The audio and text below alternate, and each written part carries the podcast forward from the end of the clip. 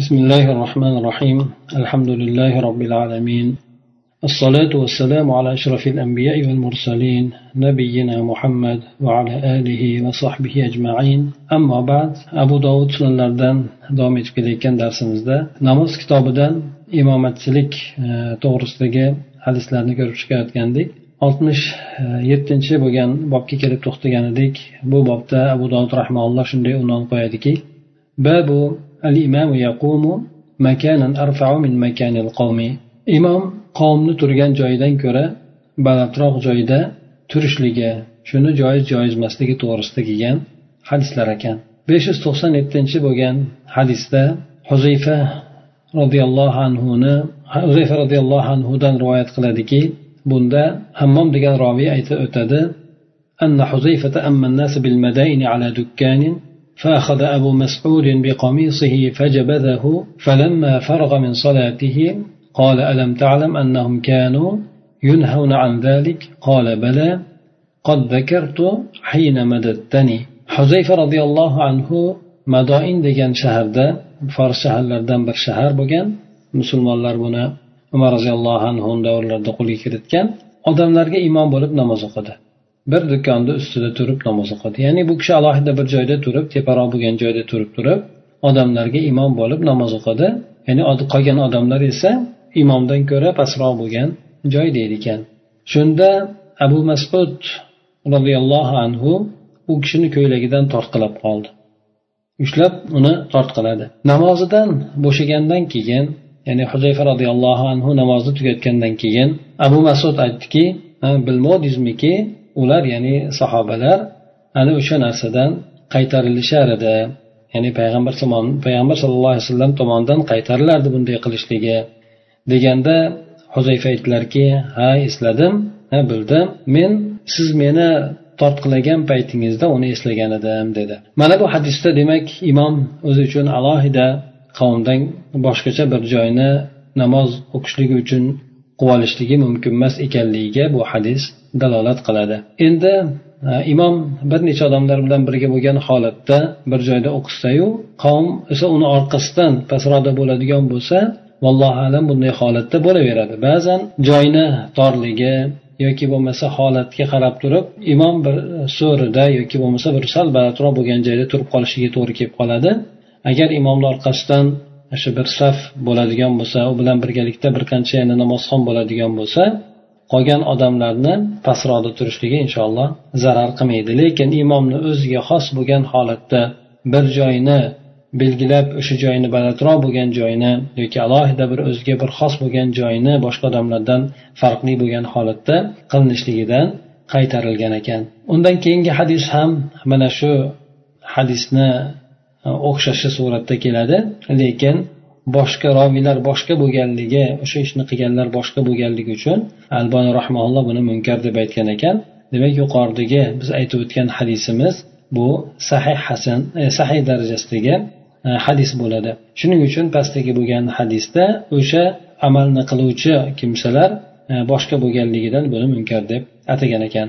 Undan keyin mana besh yuz to'qson sakkizinchi bo'lgan hadis bu hadisni adi ibn sobit al ansoriydan rivoyat qiladi. U kishi aytadiki حدثني رجل أنه كان مع عمار بن ياسر بالمدائن فأقيمت الصلاة فتقدم عمار وقام على دكان يصلي والناس أسفل منه فتقدم حذيفة فأخذ على يديه فاتبعه عمار حتى أنزله خذيفة فلما فرغ عمار من صلاته قال له خذيفة ألم تسمع رسول الله صلى الله عليه وسلم يقول إذا أما الرجل القوم فلا يقوم في مكان أرفع من مقامهم أو نحو ذلك قال عمار لذلك اتبعتك حين أخذت على يدي علي بن صابت الأنصاري aytadiki menga bir odam aytgan edi u odam ammor ibn yosir bilan birgalikda madoin shahrida bo'lgan edi namozga takbir aytib qolinganda ammor imomlikka oldiga o'tdi va bir do'konni ustiga turib namoz o'qidi odamlar esa u kishidan ko'ra pastroqda edi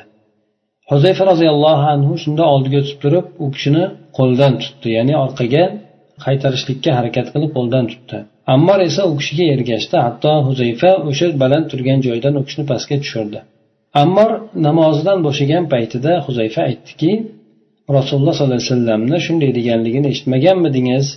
Agar bir odam bir qavmga imomlik qiladigan bo'lsa ularni turgan joyidan balandroq bo'lgan joyga turib olmasin. Hmm, yoki shunga o'xshagan gapni aytganini eshitmaganmidingiz deb aytdi. Ammar aytdiki shuning uchun men sizga e, qo'lim siz meni qo'limdan tutgan paytingizda sizga ergashdim. Ya'ni o'sha narsani keyin bilib qoldim degan mazmunda bu kishi aytgan ekan. Demak bu voqea yuqoridagi o'tgan yuqoridagi bo'lgan holati huzayfa imomga o'tgan u kishini abu masud qo'lidan tortqilaganligi etagidan tortqilaganligi mana shunisi sahiyroq kelar ekan. Pastdagi ammor bilan huzayfani rivoyati esa yuqoridagi hadisga muxolif bo'lganligidan munkar deb atalgan ekan. Demak bu ikkala hadis e, umumiy suratda alohida imom o'ziga joy qilinishligini namozxonlardan farqli o'laroq alohida ajrab turadigan joy qilinishligini qaytarilgan ekan. Oltmish sakkizinchi bo'lgan bob bu bobda abu dovud rahmaulloh shunday deb nom qo'yadiki imamati imamatu man solla biqomin va qad solla tilka sola. Bir odam bir qavmga imomlik qiladi. Hamda o'sha namozni u odam esa o'zi o'qib bo'lgan bo'ladi. Ya'ni bir odam bir namozni o'qib bo'lib turib boshqa bir odamlarga imomlik qilishligi to'g'risida kelgan hadis ekan bu. mumkinmi yoki mumkin emasligi to'g'risidagi hadis ekan besh yuz to'qson to'qqizinchi bo'lgan hadis bu hadisni jobir ibn abdulloh roziyallohu anhudan rivoyat qilinadi u kishi aytadiki anna muaz ibn jabal كان يصلي مع رسول, رسول الله صلى الله عليه وسلم العشاء ثم يأتي قومه فيصلي بهم تلك الصلاة muoz ibn jabal roziyallohu anhu payg'ambar sollallohu alayhi vasallam bilan birgalikda tong namozini birga o'qiyar edi. So'ng qavmiga kelib turib ular bilan birgalikda o'sha namozni ularga o'qib berar edi. Mana bu hadis inson bir namozni o'qigan bo'lsa yana o'sha namozni qaytadan birovlarga imom bo'lib o'qib berishligini joizligiga dalolat qiladi. Bu borada mazhablarni o'rtasida biroz ixtilof bor ya'ni farz o'qiyotgan odam nafl o'quvchiga iqtido qilsa bo'ladimi yoki bo'lmaydimi degan masalada. Bu yerda mana bu hadisni zohiridan ko'rinib turibdiki muoz ibn jabal roziyallohu anhu payg'ambar sallallohu alayhi vasallamni masjidlarida xuftonni o'qiyardilar. Ha payg'ambar alayhisalomni orqasidan o'qiyar edi. Demak bu yerda farz namozni o'qiyar edi bu kishi. So'ng qavmiga borib turib ularga o'sha namozga imom bo'lib o'qib berar edi. Xufton namozini imom bo'lib o'qib berardi albatta bu hadisni zohiri u kishi keyingi o'qigan namozi nafl avvalgi o'qigani farz ekanligiga dalolat qiladi. Ana o'shandan bu masala ya'ni nafl o'qiyotgan odamga farz o'qiyotgan odamlarni ergashishligi mumkinligini ko'rsatadi. Lekin aytib o'tganimizdek bu masalada mazhablarni o'rtasida biroz ixlof bor. Abu hanifa mazhablari bilan e, boshqa e, imomlarni mazhablarini o'rtasida ya'ni nafl o'qiyotgan odamga farz o'quvchi bo'lgan odam iqtido qiladimi yoki yo'qmi degan masalada hanafiy mazhabida agar ikkalasi ikki xil niyatda bo'ladigan bo'lsa unda bir biriga iqtido qilishligi mumkin emas deb aytiladi. Nafl o'qiyotgan odam e, naflga niyat qilganligi uchun farz o'qiyotgan odam farzga niyat qilganligi uchun e, farz o'qiyotgan odam nafl o'quvchiga iqtido qilib qilishligi mumkin emas bo'lmaydi deb aytishadi. Mana bu hadisni esa ular tamil qilib aytishadiki muoz roziyallohu anhu payg'ambar alayhissalom bilan birgalikda o'sha namozni nafl suratda o'qiyar edi keyin qavmiga borib turib e, farzni ular bilan birga o'qiyardi o'sha masjidda imom bo'lganligi uchun farzni ular bilan birga o'qiyardi deb aytishadi. Allohu alam demak bu o'rinda e, avvalo e, jabal roziyallohu anhu tafsilotini aytmagan qaysi yerda farz namozini yoki nafl namozini o'qiganligini lekin umumiy suratda e, bu kishini odamni birinchi o'qigan namozi farz deb e'tibor qilinadi. Keyingisi esa nafl bo'lib qoladi. Bu narsani payg'ambar alayhissalom e, boshqa bir qancha e, hadislarida ham bayon qilib o'tgan. E, masalan imom namozni kechiktirib o'qiydigan imomlar agar inson o'zi o'qib oladigan bo'lsa ular bilan ham birga o'qishligi u esa nafl bo'lib qolishligi yoki bo'lmasa payg'ambar alayhissalom o'zini joyida o'qib kelgan odamlarni yotag'ida o'qib kelgan odamlarni o'qib olinglar ular sizga nafl bo'ladi degan mazmunda aytgan hadislari demak insonni o'qiydigan birinchi namozi farz bo'ladi keyingisi esa nafl nafl bo'ladi. Mana shunga binoan e, demak insonda nafl o'qiyotgan bo'lsa u odamga farzda iqtido qilishligi e, joiz ekanligiga bu hadis dalolat qiladi.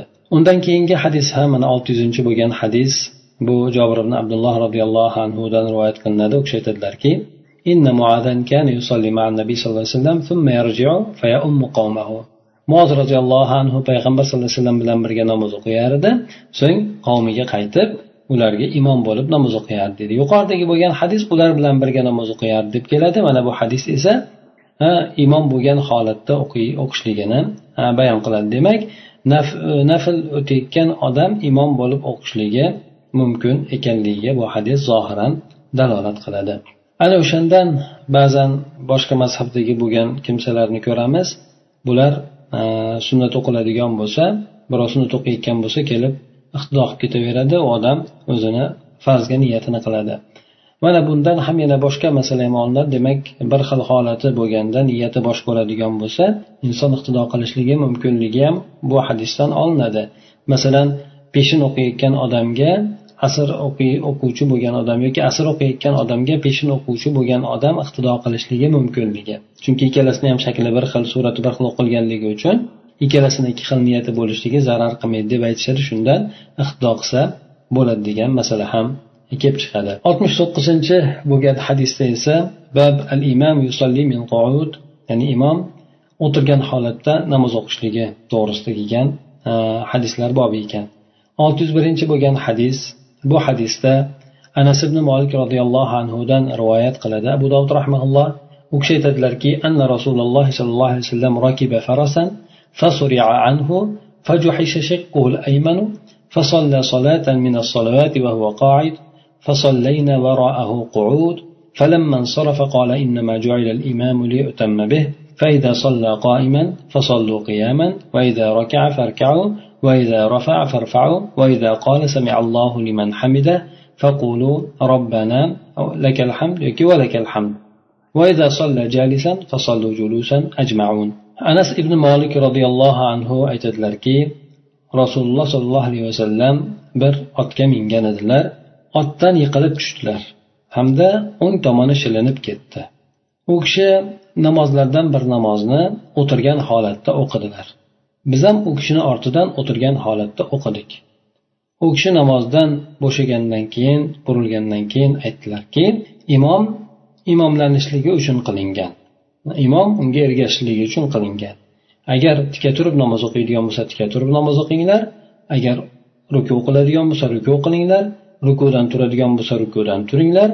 Samiallohu liman hamida deb aytadigan bo'lsa robbana lakal hamd. Ba'zi rivoyatlarda esa robbana va lakal hamd deb aytinglar agar o'tirgan holatda namoz o'qiydigan bo'lsa imom bo'lib sizlar ham hammalaringiz o'tirgan bo'lgan o'tirgan holatda namoz o'qinglar deb aytdilar. Mana bu hadis demak imomga iqtido to'liq suratda iqtido qilishlik lozim ekanligini ifoda qiladi. Agar imom e, bironta bir uzr sabablik o'tirib namoz o'qiydigan bo'lsa orqadagilar ham o'tirib namoz o'qishligi. Shuning uchun payg'ambar alayhissalom o'tirib namoz o'qigandan keyin uni sababini aytib qo'ydilarki imom aslida unga ergashishlik uchun qilingan. Agar imom o'tirib namoz tika turib namoz o'qi tika turib namoz o'qinglar. Agar ruku qilsa ruku qilinglar. Demak imomdan imomni izga qilishlik imomdan shoshilib oldinga o'tib ham ketmaslik imomdan juda ham tahir qilib qolmaslik. Bu ham mana shu hadisdan anglan anglanadi. Agar ruku qiladigan bo'lsa imom ruku qilsa ruku qilinglar dedi. Demak oldin ruku qilishlik joiz emas rukudan turadigan bo'lsa sizlar ham turinglar dedi. Ha farfau degani iziga turinglar degan mazmunda. Iziga degani ko'p vaqtni anglatmaydi. Samiallohu liman hamid deb aytadigan bo'lsa aytib bo'lgandan keyin sizlar robbana lakal hamd deb aytinglar yoki valakal hamd deb aytinglar. O'tirgan holatda namoz o'qiydigan bo'lsa sizlar ham o'tirgan holatda namoz o'qinglar dedi. Demak mana bu hadisda payg'ambar sallallohu alayhi vasallam o'sha imomga to'liq suratda inson ergashishligi vojib ekanligini ifoda qilyaptilar aytib o'tyaptilar. Imomdan oldinga o'tib ketishlik imomdan o'zib ketishlik bu to'g'risida ba'zi hadislarda vaid kelgan. Payg'ambar alayhisalom o'sha imomdan oldin sajdadan boshini ko'taradigan bo'lsa alloh taolo uni kallasini eshakni kallasiga aylantirib qo'yishligi ehtimoli borligini payg'ambar alayhissalom aytib o'tganlar. Olimlar inson imomdan boshida aytaylik takbirati ehromda agar oldin quloq qoqadigan bo'lsa namozi botil bo'lishligi bu narsa harom ekanligi hamda namozi botil ekanligini aytishadi. Ya'ni inson imom quloq qoqishligidan oldin allohu akbar deyishligidan oldin quloq qoqib allohu akbar deyishligidan oldin orqada ergashib turgan oldin quloq qoqib allohu akbar deb aytadigan bo'lsa imomdan oldinga o'tib ketib qoladigan bo'lsa namozi bekor bo'ladi. Qaytadan quloq qoqishligi kerak bo'ladi. Qolganlarida esa rukuga borishda rukudan turishda sajdaga borish sajdadan turish bu narsalarda albatta imomda imomga ergashishlik kerak imomni iziga qilish kerak bu narsalarni. Yana pastda hadislarda keladi. Lekin bularda sobiq bo'lib qolishlik ham harom bo'lgan lekin e, namozini buzilishligiga olib bormaydi. Birinchi o'sha takbirat ehromda inson oldinga o'tib ketib qoladigan bo'lsa bunda uni namozi bog'lanmagan bo'ladi deb aytishadi. Mana olti yuz ikkinchi bo'lgan hadisda aytib o'tadi. Mana jobir ibn abdulloh roziyallohu anhudan ekan. U kishi aytadilarki ركب رسول الله صلى الله عليه وسلم فرسا بالمدينة فصرعه على جذم نخلة فانفكت قدمه قدمه فأتيناه نعوده فوجدناه في مشربة لعائشة رضي الله عنها يسبح جالسا. قال فقمنا خلفه فسكت عنا ثم أتينا مرة أخرى نعوده فصلى المكتوبة جالسا. فقمنا خلفه فأشار إلينا فقعدنا. قال فلما قضى الصلاة قال إذا صلى الإمام جالسا فصلوا جلوسا وإذا صلى الإمام قائما فصلوا قياما ولا تفعلوا كما يفعل أهل فارس بعظمائها jobir ibn abdulloh roziyallohu anhu aytadilarki rasululloh sollallohu alayhi vasallam madinada ot mingan edilar ot payg'ambar sallallohu alayhi vasallamni bir xurmoni jizm degani to'nkasi yoki bo'lmasa o'sha kesib tashlangan kesib tashlangani shuni ustiga yiqitib yubordi Ya'ni xurmoni kesib tashlanganni ustiga ya'ni to'nkasi deb qo'yamiz bizda o'shani ustiga yiqitib yubordi. Payg'ambar alayhissalomni oyoqlari shilinib ketib qoldi qayrilib ketib qoldi. Infakka degani oyog'i chiqib qoldi degani. Infakka degani sindi sinmadiyu lekin oyoq chiqib qolishligi yoki qo'l chiqib qolishligini aytadi. Bu yerda oyoqlari chiqib qoldi. Biz u kishini ko'rgani bordik. Oysha onamizni mashruba degani ikki xil ma'noni anglatar ekan. Birisi inson ovqat yeb choy ichadigan joyni aytar ekan. Ikkinchisi esa mashruba deb turib yana e, yerni yumshoq bo'lgan joyini ham aytar ekan. Ko'kat o'sadigan yoki bo'lmasa yumshoq qilib qo'yilgan joyini aytilar ekan. Ana o'sha joyda payg'ambar alayhissalomni topdik. U kishi o'tirgan holatda namoz o'qiyardilar yusabbihu degan bu yerda nafl namozi o'qiyardilar shunda biz u kishini orqasidan turdik. U kishi bizdan indamadilar. Biz turganimizda so'ng namoz o'qib tika turgan holatda namoz o'qib ketdik deydi. So'ng u kishiga boshqa marta u kishini ko'rgani keldik. U kishi o'tirgan holatda farz namozini o'qiyotgan ekan. Biz u kishini orqasidan keyin turdik. Shunda u kishi bizga ishora qildilar. Biz o'tirdik ya'ni o'tiringlar deb ishora qildi biz o'tirdik. Namozni tugatgan paytida aytdilarki agar imom o'tirgan holatda namoz o'qiydigan bo'lsa sizlar ham o'tirgan holatda namoz o'qinglar. Agar imom tika turgan holatda namoz o'qisa sizlar turgan tika turgan holatda namoz o'qinglar.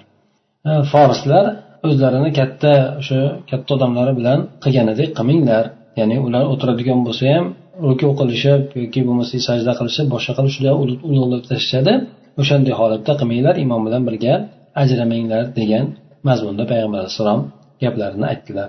Mana bu hadis ham yuqoridagi bo'lgan hadisni quvvatlagan holatda kelyaptiki demak inson imomga iqtido qiladigan bo'lsa imom o'tirib o'qiyotgan bo'lsa o'tirib o'qishligi tika turib o'qiyotgan bo'lsa tika turib o'qishligi lozimligini ifoda qiladi.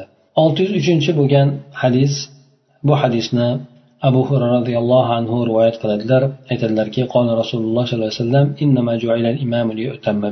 fa kabbara fakabbiru va la tukabbiru hatta yukabbir وإذا ركع فاركعوا ولا تركعوا حتى يركع. وإذا قال سمع الله لمن حمد فقولوا اللهم ربنا لك الحمد. قال مسلم ولك الحمد. وإذا سجد فاسجدوا ولا تسجدوا حتى يسجد. وإذا صلى قائما فصلوا قياما. وإذا صلى قاعدا فصلوا قعودا. أجمعون. أبو هريرة رضي الله عنه aytadilarki rasululloh sollallohu alayhi vasallam aytdilar imom unga ergashishligi uchun imom qilindi.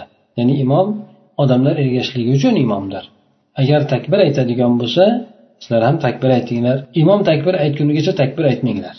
Boshda quloq qoqishlik allohu akbar deb ana o'sha takbirati ehromda e'tibor qilishlik kerak imomdan oldin inson quloq qoqmasligi takbir aytmasligi kerak. Aks holda namozni qaytadan boshlashligi to'g'ri keladi. Agar ruku qiladigan bo'lsa sizlar ham ruku qilinglar izidan. Imom ruku qilganigacha ruku qilib yubormanglar chunki imomdan oldinga o'tib ketishlik mumkin emas. Samiallohu liman hamida deb aytadigan bo'lsa ya'ni imom rukudan turgandan keyin samiallohu liman hamid deb aytadigan bo'lsa sizlar robban allohim robbana lakal hamd yoki valakal hamd robbana lakal hamd deb aytinglar. Demak bu ba'zi bir rivoyatlarda unday ba'zi bir rivoyatlarda bunday holatda kelgan. Unisi ham bunisi ham aytishlik joizdir. Allohim senga parvardigorimiz senga hamd bo'lsin deb aytinglar dedi.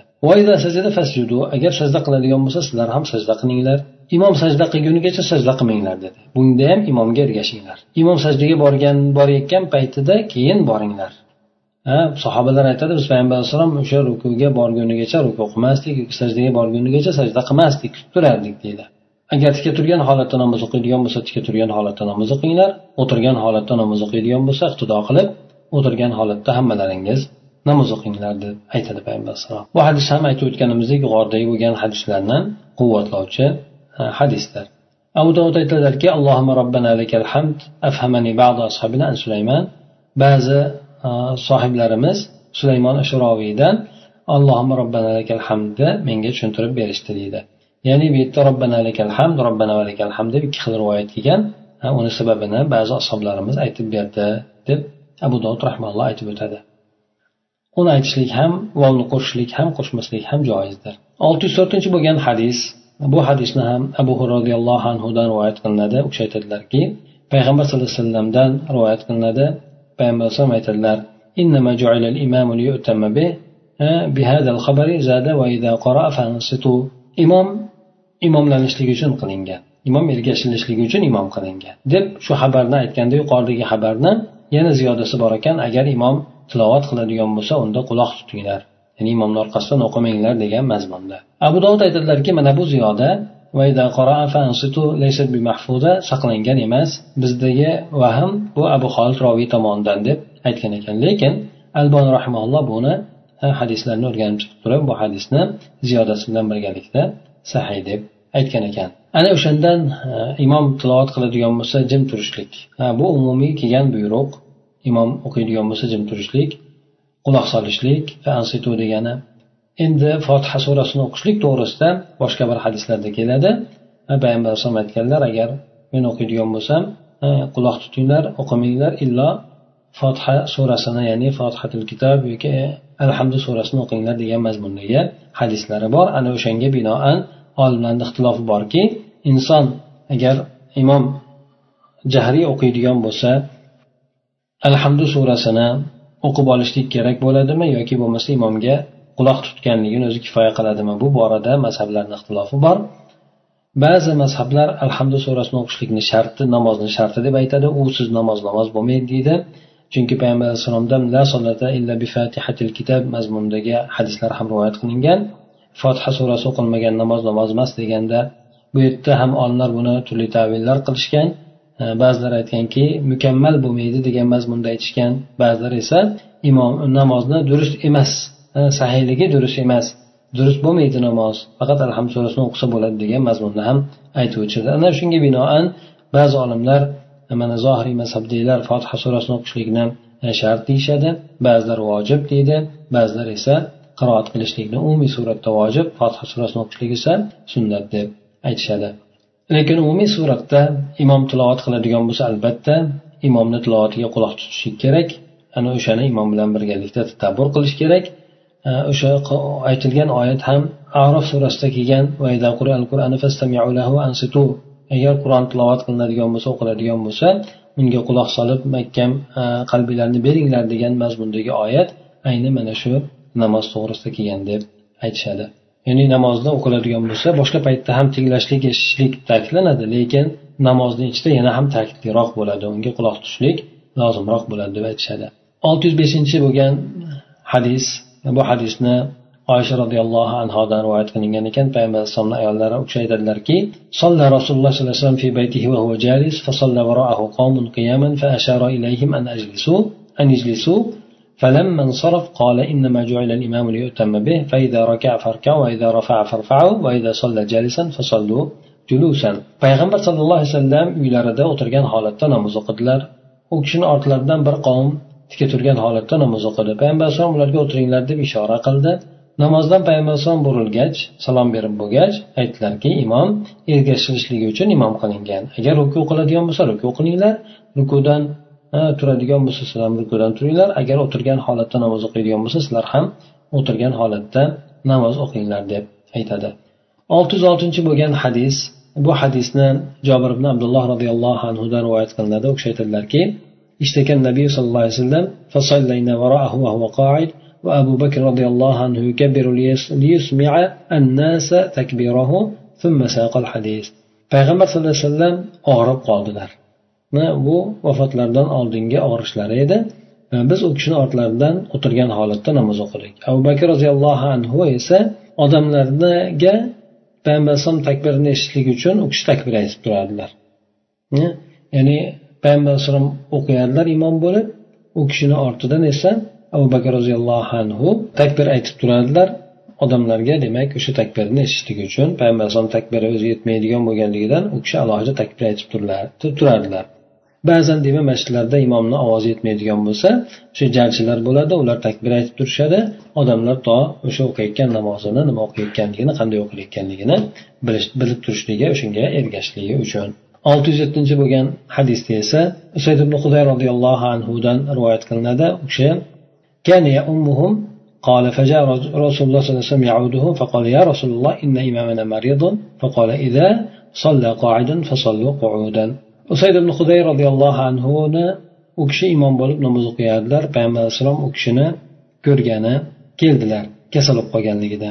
Aytdilarki ey rasululloh inna imamana marid. Bizni imomimiz kasal bo'lib qoldilar ya'ni tika turib namoz o'qiy olmaydilar deganda payg'ambar alayhisalom agar o'tirgan holatda namoz o'qiydigan bo'lsa sizlar ham o'tirgan holatda namoz o'qinglar deb payg'ambar alayhisalom amr etdilar. Abu dovud rahmalloh bu aytadilarki bu hadis laysa muttasil bi muttasil ya'ni bu hadis bog'langan emas ya'ni munqati degan lekin albani rahmalloh bu hadisni tekshirib chiqib buni ham sahiy deb aytgan ekan. Demak hadis zaif emas. Abu dovud rahmalloh aytgandek umumiy suratda sahih ekan. Mana bu demak hadislar imomga iqtido qilishlik imomga ergashishlik imomdan o'zib ketib qolmaslik juda ham ortda qolib ketmaslik mana shu narsalarga bu urg'u berilyapti bu hadislarda. Demak imomga ergashishlar ekan imomni o'qiyotgan tilovatiga quloq tutishlik kerak bo'ladi. Olimlar esa bu borada xilof qilishgan ba'zi o'rinlarda ya'ni imom alhamdu surasini o'qiydigan bo'lsa o'sha ma'mumlardan kifoya qiladimi yoki albatta imomga iqtido qilganlar ham o'qishlik kerakmi? Bu masalada ixtilof bor olimlarni. Bu ixtilofda albatta imom o'qisa ham ma'mum o'qishlik kerak deb aytishadi. Ba'zilar ba'zilar imomni o'qiganligi kifoya qiladi. Chunki agar tilovat qilinadigan bo'lsa unga quloq solinglar imom o'qiydigan bo'lsa jim turinglar degan mazmundagi hadislarni bunga dalil qilib keltirishadi. Agar endi jahliy namozda bo'ladigan bo'lsa buni muammosi unchalik emas. E, maxfiy suratda sirran o'qiladigan namozlarda esa mana peshin asr namoziga o'xshab bularda ko'proq imom garchi alhamdu surasini o'zi uchun o'qiydigan bo'lsa ham imomga ergashayotgan odam ham alhamdu surasini o'qishligi yaxshi bo'ladi deb aytishadi سبحانك اللهم وبحمدك نشهد أن لا إله إلا أنت نستغفرك ونتوب إليك اللهم انفعنا بما علمتنا وعلمنا ما ينفعنا وزدنا علما